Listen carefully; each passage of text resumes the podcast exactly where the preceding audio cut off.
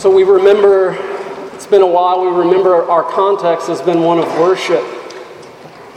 We're right in the middle of a huge section in Exodus on worship. How is Israel to approach God? Chapters 25 through 31 spell it out. It's massive. Every detail down to the art and design of those things in worship are given.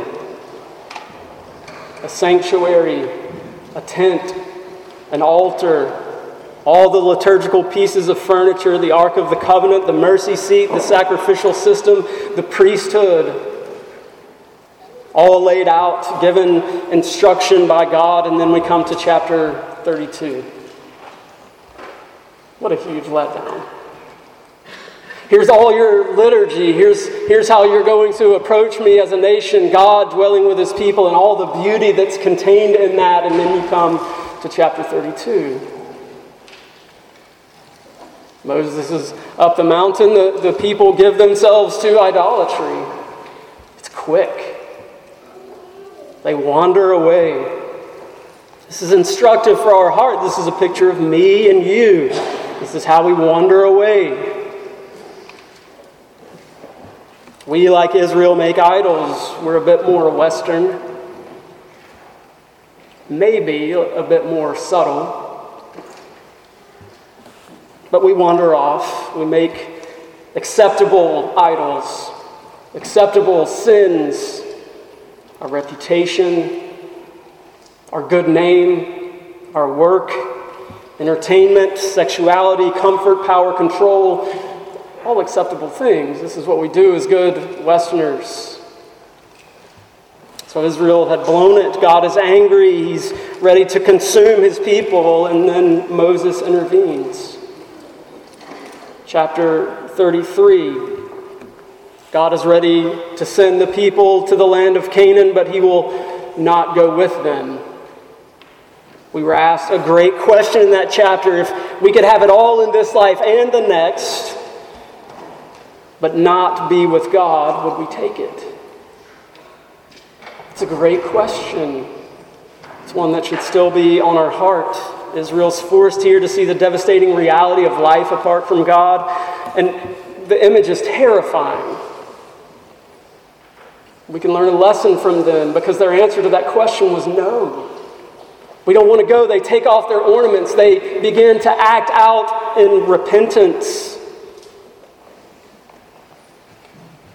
Then, at the close of chapter 33, Moses, who's been intervening and, and standing in the breach this whole time, he, he does something pretty astounding. And if you let it, it'll catch you off guard. He, he didn't ask uh, for less, like just a little bit. He said, Now in this place, let, let me see your glory. Let me see your glory. And God does something even more amazing. He doesn't say no. He doesn't say, uh, I'm going to give you the cold shoulder. You people have made me sick. He doesn't turn away. He, he surprisingly says yes. Yes. Yes. That's where our text picks up today, chapter 34. What we'll see here is intimacy restored, worship offered, and covenant renewed. Intimacy restored, worship offered, and covenant renewed. First, intimacy restored. We all understand conflict in relationships. From young to old in this room, we get it. We have conflict. We know this whether you're married, you're single, young, or old. Conflict. You have a fight. You lose your temper. You say things you shouldn't. You do things you shouldn't do. Sometimes conflict leads to silence. Sometimes earthly relationships are so damaged and broken that it seems impossible to put things back together. I don't know what your experience is here. Uh, there's all sorts of things that can happen when we offend others or we get offended by others, but typically, one way or another, intimacy decreases. Closeness in relationship goes down. There's still a relationship. Of course, I love you, uh, but I'm going to offer you less of myself. You're not that trustworthy. I put myself out there for you. I gave myself to you fully, and then this is what I get in repayment. And so as a result, you get less of me. That's often the way things work in conflict. When I was a kid, the common punishment I got was go to your room. Go to your room. And by the way, before I go further, sometimes I, I, I deserved that punishment. And rooms, by the way, my room was not a place of great hanging out, like, man, great, don't throw me in there. No, it was nothing like that. It was, it was a place of a, a bit of isolation. It was where I got to go think about my behavior for a little while. Probably, again, well deserved. But I think that encapsulates the way we think about sometimes punishment. Right? You've done something wrong, therefore, boom, there's this tangible feeling of a break in relationship. What happens now in Exodus should take our breath away. It's utterly astounding what's going on here. The people have violated in the most devastating and clear ways God's directives that they have agreed to take up in relationship with Him. They've utterly blown it. They've broken relationship with Him in every way possible, ascribing power and glory that God alone possesses to an image made of metal. They said, Look, our Redeemer. They worshiped in vile ways in the name of this golden calf, their Redeemer. Yes, there are consequences. Yes, thousands fell dead. Yes, there was a plague and there was a sword. But there's not less intimacy, there's more. Into that most vile, broken relationship, God speaks more of his name to them than had, ever been spoken up till this point. So Moses cut two tablets of stone and he goes up to the mountain. And there God descends in a cloud and stands before him and proclaims, The Lord, the Lord, a God merciful and gracious, slow to anger, abounding in steadfast love and faithfulness, keeping steadfast love for thousands, forgiving iniquity and transgression and sin, but who will by no means clear the guilty, visiting the iniquity of the fathers on the children and the children's children to the third and fourth generation. God gives this beautiful picture of himself. This is what Moses sees. This is the vision that he asked for. God, let me see your glory. Okay, I'll hide you so that you don't get the full thing. And then this is what is revealed to him it's a sermon. God is preaching a sermon about himself. He's not restricting intimacy. He's not saying, You guys have blown it utterly and I'm done with you. He says, Here's more of me. Here is more for you to consider about me and my greatness. It's an incredible scene. Consider Moses asked to see the, the glory of God, and God reveals himself to him in words. In words, telling him of his character. This is what God wants Moses to see. What does he want him to see? He wants him to see these things. He's merciful and gracious, abounding in steadfast, that is covenant, faithful love and forgiveness. No, he's not going to clear the guilty, but this is who God is. There's so many things that we could say about this. First, I think, is this God is a missionary God. He's a missionary. He, he wants to be known. God is saying, Here's who I am to a people that need to hear it. This is God's heart. He wants to be known by people. God is the first missionary. He's a missionary. This name will, will continue and resonate throughout the Old Testament as an anchor point for Israel. The name of God is so closely attached to the character of God, they can't be separated. This is a God of mercy and grace and compassion and covenant loyalty, but He's also just Again, this will abide throughout the Old Testament and will be fully revealed when you get to the New Testament that has all of these things embodied in a person the very Son of God, Jesus Christ, God in the flesh. In contrast, in Exodus 20, we heard in the second commandment, God present himself as a jealous God, punishing, bringing justice, putting that on display here God is emphasizing His grace, His compassion, His mercy, His steadfast love. All those things are on bright display. You've blown it in the worst possible way, and here's more of me. That's what the gospel does. That's why we come here to worship today, because we blow it in the worst possible way, and God says, Here's more of me, not less. While we were still sinners, Christ died for us. Here we have the back of God as He passes by. We cannot grasp or take in all of His fullness.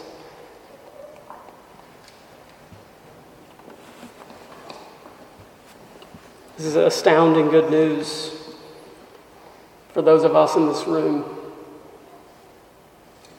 Every one of us has broken fellowship, broken faith with God by sin and defiance, which leads to the punishment, which is death. This is what we deserve.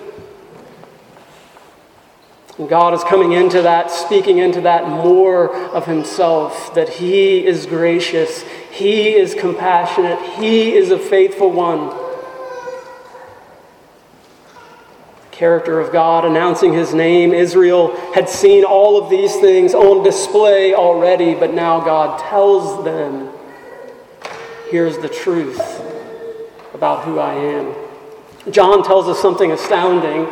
We've gone to John time and time again, especially his prologue. In John 1 uh, 18, we hear these words No one has ever seen God, the only God who is at the Father's side. He has made him known.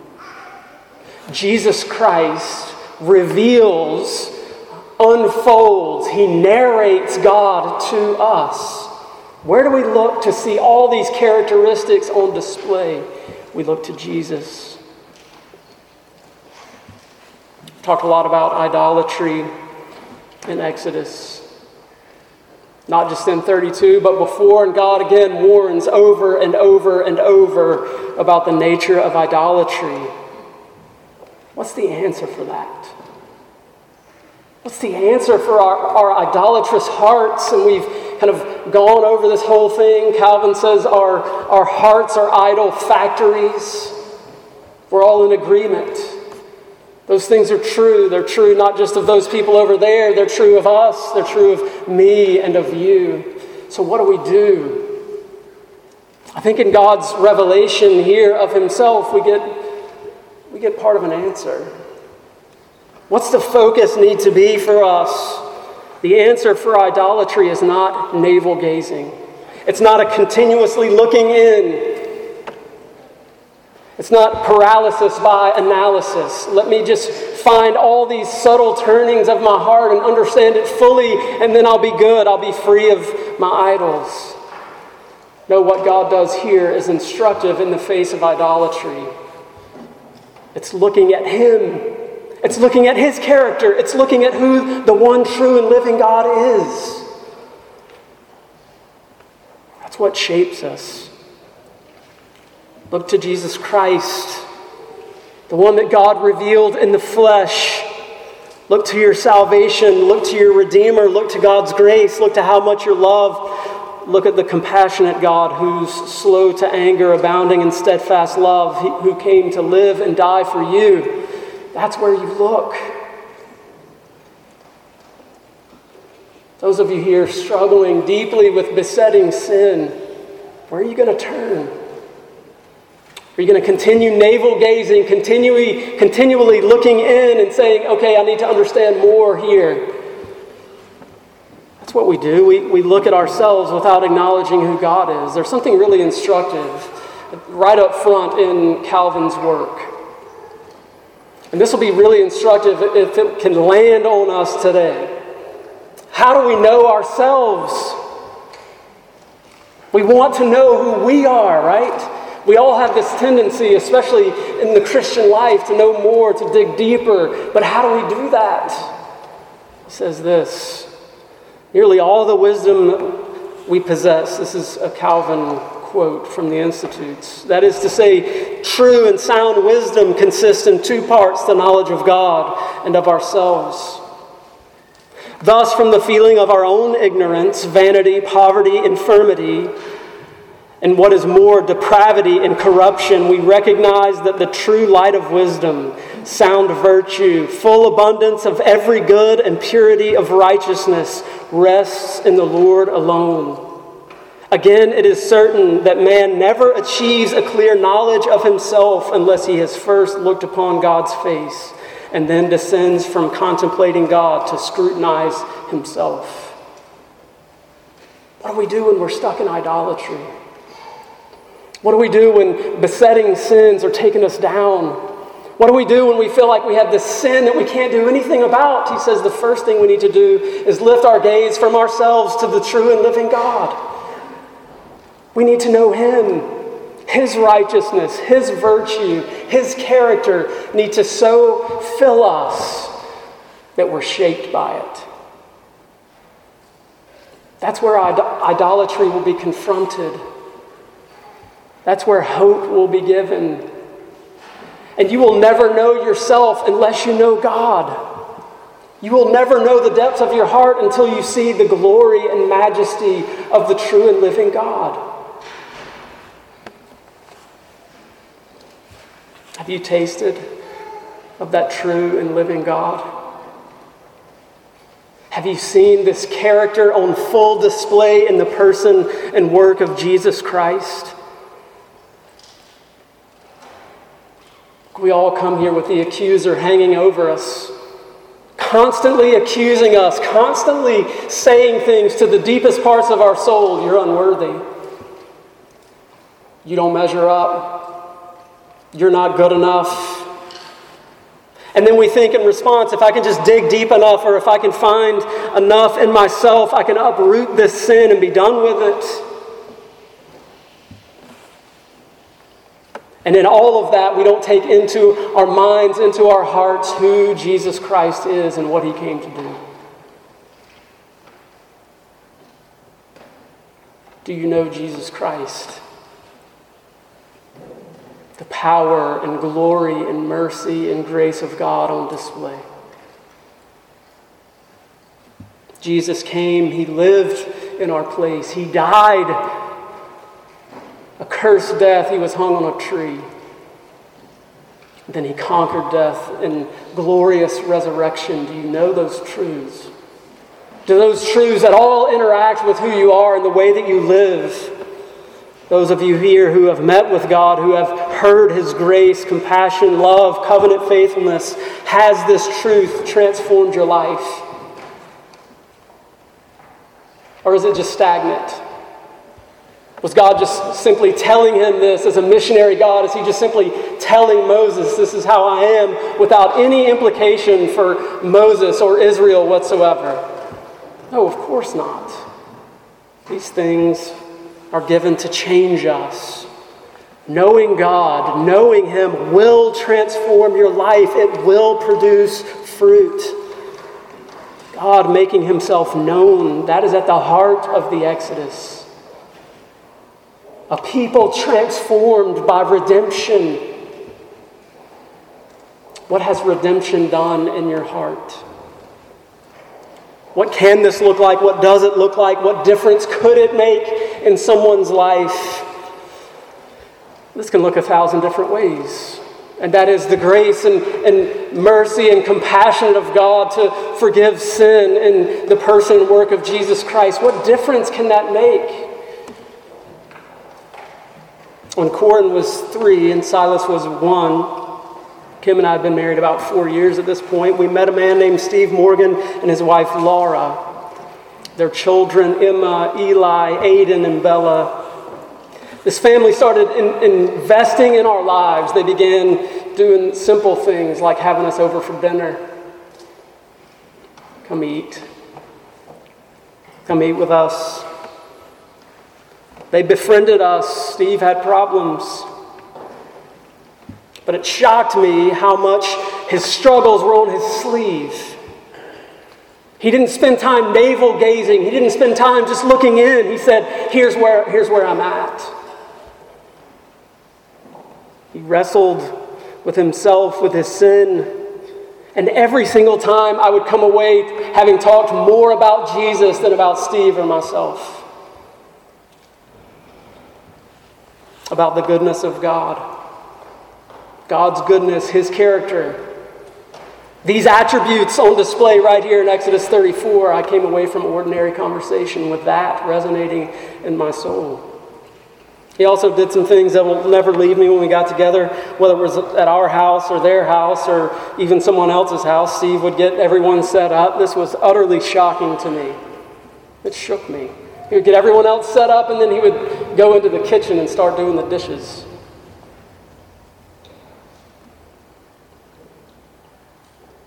Did the dishes. He served. He served others with an open hand. And here, here's the point in all of this the character of God. The gospel coming to bear in this man's life, shaping and moving to, to create something beautiful. And something began to happen. Slowly, my view of who, I am began to, to slowly change. I had no idea, I couldn't put a label on it. Friendship. Looking back now, friendship. And a disciple was being made. A follower of Jesus was being forged. Steve and Laura had been transformed by the grace of God. These attributes were not cold, static realities that existed out here. They confronted idolatry and they walked those things out. What slowly began happening during this time was my eyes were being lifted from my own navel, constantly looking inwards. And they were being lifted to actually see God and see other people. That's what made me want to be a pastor. Before any of that happened, no chance. I didn't want it. How could someone who's broken ever do that? How could we ever proclaim the goodness and grace of God and the, the wonder of the gospel? We focus on Him, we look at His character. Then recently, on September 17th, Steve's third child, Aiden, died. Unspeakable pain. A sweet covenant child we've known for most of his life gone. The Morgan's hurting in terrible grief and pain and agony that I cannot understand. But even in that, I've seen the work of God in them. They're defiantly clinging to hope in the gospel of Jesus Christ. This is written by the Morgans in the face of death, Christian words of defiance in the face of death. We hold to the truth that God is still good and is always faithful. We are resting on the truth that Aiden trusted Christ's finished work of righteousness on his behalf and is at home with Jesus and from the obituary, again written by his parents. Of all the descriptors above, including the nature of his death, none is more true identifier of who he was than this the redeemed, the beloved of God. Aiden knew Jesus Christ, the Son of God, had come into this world to heal the brokenness and save the lost. With his hope in this world fading away, his hope and the delightful gaze of Jesus upon him did not. He stands in that gaze now, no pain, no tears, no sorrow. What does that? What allows for that kind of defiant hope to remain in the soul of people? It's this that they know the character of God. These people know God. They have seen his back. They have beheld these truths not as some cold and distant reality over there on Sinai, but embodied in a person, embodied in Jesus Christ.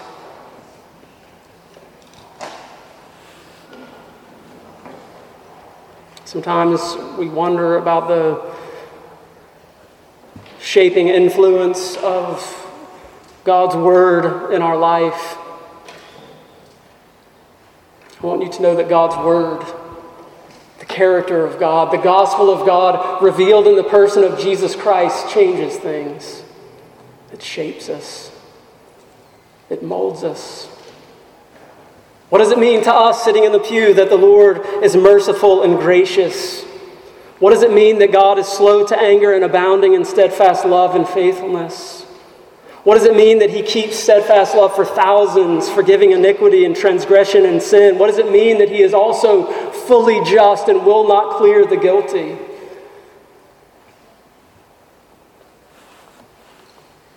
How has the truth of the gospel shaped you? How are you being shaped by the character of God? Does the gospel mean anything other than we come together and do this? This is great. Corporate worship is beautiful. It's a day of worship and rest graciously given to us by God, but does it mean anything on Monday? What do we do with this in dealing with others and loving others and, and, and seeing them? Are we too busy na- navel gazing? Do we continuously look in on ourselves, or can we look out and see anyone else? God reveals his name so that we would be changed, so that we would be shaped. And when that happens, by the way, if God is the missionary and He is revealing and, and His character comes to bear in our hearts, can that help but spread to others? It will not remain stagnant. It will go. It will go out to other people in love and service in the name of Christ. So, not only do we see intimacy renewed, we see worship offered. What is Moses going to do when he gets this kind of picture of God? What's the only thing he can do?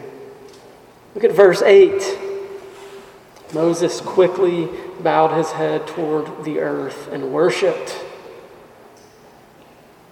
He worshiped.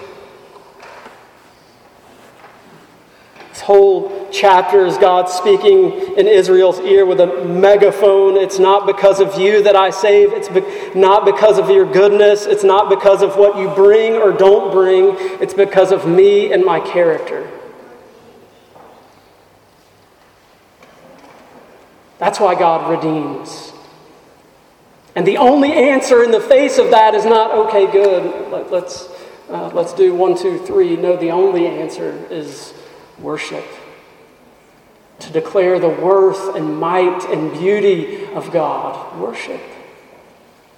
Worship is the right response to God revealing Himself. The only response to such a declaration is worship, to bow down and, and worship, to declare the worth of the true and living God.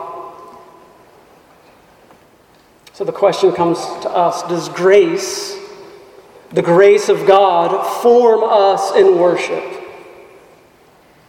Why do we do what, do what we do? Why do we do this? Is it just ritual? Do we come here because, yep, it's that time of week? It's time to go there and do that thing that we do.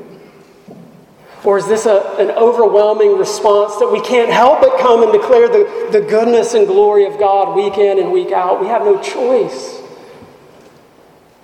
We can't be anywhere else. This is who we are. We have experienced, we have tasted and seen that the Lord is good, and we come and, and the only response that we can drag up is worship. This is who we are, it's what we do. Underneath all our preferences regarding worship, does the grace of God compel us to worship God? Do we worship God corporately without ever engaging with Him on our own? Or with our families? Or with anyone else? Notice too that Moses continues his mediation in the context of worship. Moses mediates by asking God that he would simply be God. Notice his prayer pardon our iniquity and sin and take us as your inheritance, the very thing that God just said he would do. Moses prays God's words back to him. Okay, God, you just said that you would be merciful and gracious, that you would forgive iniquity and, and pardon our sin. Would you do that?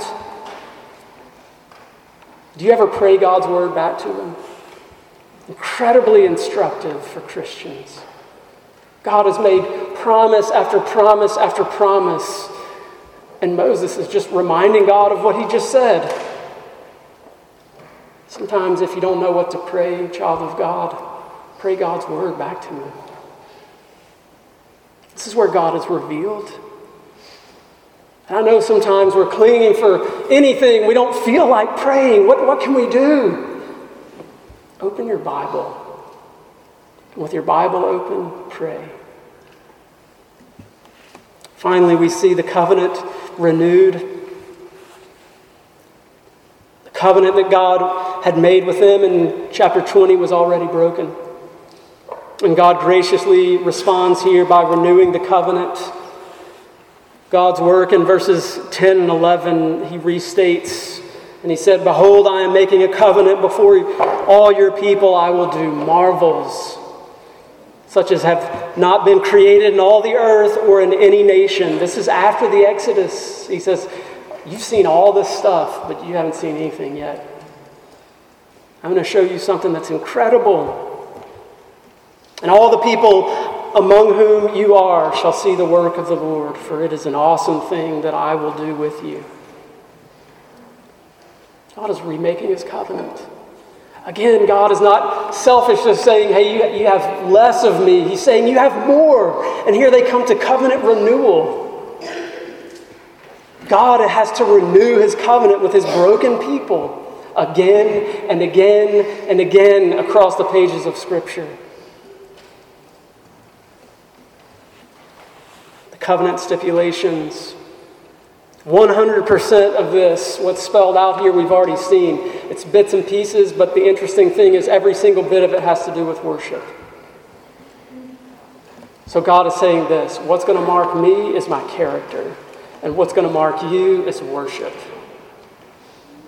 The character of God and the people of God.